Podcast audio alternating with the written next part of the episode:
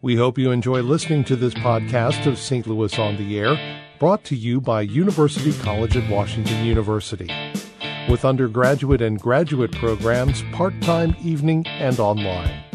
University College at Washington University, offering world class education within reach.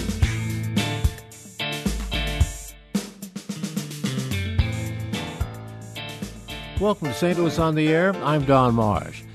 Lou Fest was abruptly canceled this week. We're going behind the headlines on that. I had a chance to sit down yesterday with the man who created Lou Fest. Brian Cohen's no longer associated with the event, but like thousands of fans, he is disappointed. Well, it's a it's a sad day for sure for a lot of people. Um, I didn't necessarily see it coming, you know, it, it going down this way. Certainly, um, you know, was a shock to me. Um, and we'll just have to see if we can find some answers uh, to, as to to why it all it all happened this way. Is it easy to get into this kind of trouble in this in this field?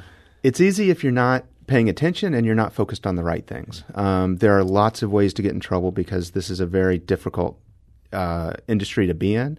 Um, the finances are very difficult. the The revenue is very difficult to to secure. And if you're you know playing fast and loose with it, if you are you know don't if you're not laser focused on how to minimize risk, um, if you're not taking your responsibility seriously to the public, because to to embark on an event like this, you are assuming uh, significant um, responsibility for not for not messing it up because so many it affects so many different people. Would you go so far as to say it's a, it's a mismanagement issue? That I don't know. Um, I haven't been in, involved in, in this festival for a couple of years, so I'm I'm not privy to the finances of the last couple of years of the management decisions. I just know what everybody else knows that they're from the from the response of the the current promoters that there are significant issues that, in my experience, don't come up right at the end. There's there's warning signs along the way, so I think that's a question that needs to be answered. Um, but yeah, I, I, can't speak any further to that. Most people don't understand the whole mechanics of how this works. Uh, what is the relationship between the uh, organizers and the vendors, for instance? How does that work? Well, the, the organizers need the vendors to provide services, to provide um, you know different functions for the for the event um, whether it's food or, or merchandise or you know bathrooms. Um, the vending um, applies to a whole range of services and, and uh, products. Um, and the vendor needs to have confidence that the promoter knows what they're doing, that the event is solid, that it's being responsibly produced, because the vendor provides upfront money to be a part of the fest, to be the part of the event. Um, they provide their time and effort to get ready for the event. Um, so there needs to be that trust that um, you know they're buying into to something that's solid. Is it a significant amount of money that the vendors put up front? It, it depends. Um, you know, everyone's uh, understanding of significant is different. But if you are a vendor providing a substantial service, then uh, and getting a, a, substantial benefit in terms of exposure and, and brand recognition and that sort of thing, then yeah, the the buying can be significant. Um, if you're on the the smaller end of the scale, it also probably means that that m- amount of money is significant to you no matter what. So I never looked at kind of big versus tall in, in terms of big versus small in terms of buy-in. I considered everyone important and everyone needed to be paid equally.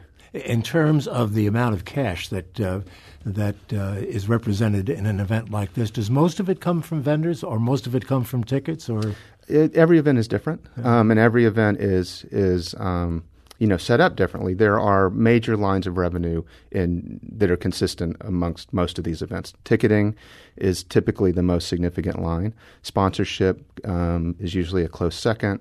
Then vendor um, fees, uh, beverage sales, and then all the ancillary things that merchandise and things like that. So.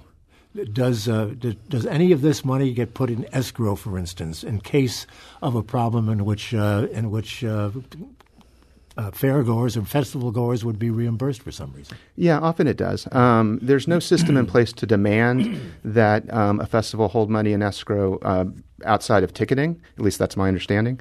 Um, but ticketing is is almost always done with a, a third party, and so when you buy a hundred dollar ticket, your hundred dollar your hundred dollars goes to that ticketing agent. It doesn't go to the festival. And then at some point, the ticketing agency transfers that money to the festival, usually after the event. In, in, for just this kind of circumstance. So if there does need to be a, a refund, the ticketing agent has that money still in its possession, and it can produce a refund without without a problem.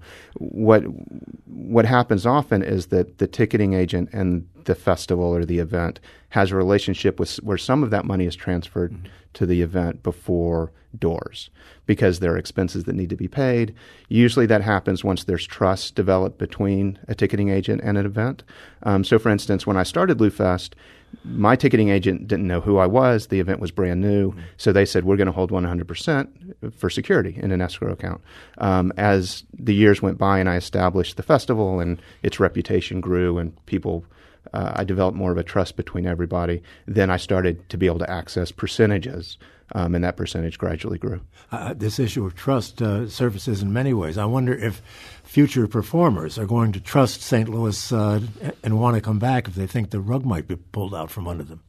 That, that's that's a great point, and I think that's that's the thing that gets to the heart of, of everything that's going on. I mean, I think you can look at all of the pieces of this unfortunate puzzle and the common denominator is a um, is is the the dissolution of trust. Um, I think the fans feel like they could no longer trust the festival because the the flow of information wasn't maybe what it should have been.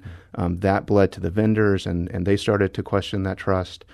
It bled to the sponsors, bled to ultimately the bands, and when you lose that that foundation of trust with those four groups, you have nothing left. Uh, are the bands generally paid up front? It depends. Everything uh-huh. is negotiated uh, individually. Typically, they want uh, some kind of deposit up front. Uh, it could be as high as 50%, it could be as low as nothing, again, depending on how much they trust the promoter. Um, and then whatever balance is paid um, when that performer performs. Yeah. We have a staffer here who indicates that uh, the bands, the performers these days, are charging more because they're losing part of their revenue stream in this today's digital world and streaming world, if you will. Do you think they were part of the problem here, perhaps? Well, I don't, I don't think so because you know lineups are created well in advance of, mm. of doors being opened. So if a band was demanding too much money, then the festival should have never booked them. Um, you know, everyone's free to charge what they think they deserve, um, and it's up to the event to either you know buy into it or not. Hmm. If you were a betting man, would you think uh, bet on the LouFest being back here next year? I don't know if LouFest if a festival returns under the LouFest banner, mm-hmm. um, I would bet that something returns or something new is hmm. created. I think this market is, you know, people have talked about, you know, how do I feel about, you know, my legacy and, um, you know, kind of ending up like this. Yeah. Um, and and I've had a, a, day or so to think about it, and I think where I am is my legacy is not LouFest, but my legacy is. Uh, proving the concept that a festival like this can work in St. Louis. Mm-hmm. And so somebody else will come in, somebody else will do it. I, I hope it'll be successful and move on.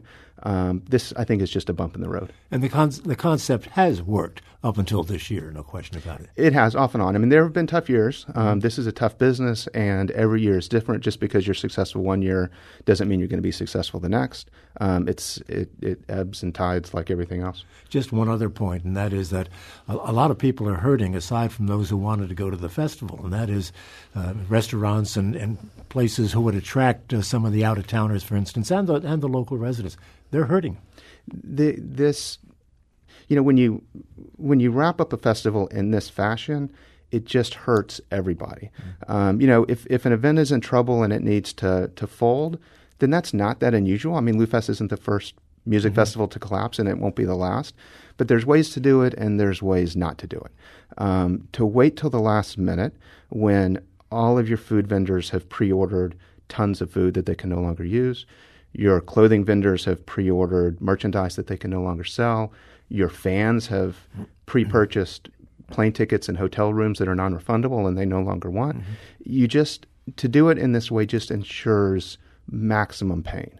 Um, and again, I don't know all the details, but I think that's what everyone's feeling that the way this thing went down is just the, the absolute worst way it could have happened.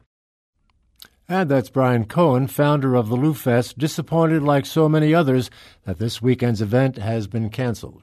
This is St. Louis on the Air on St. Louis Public Radio, 90.7 KWMU.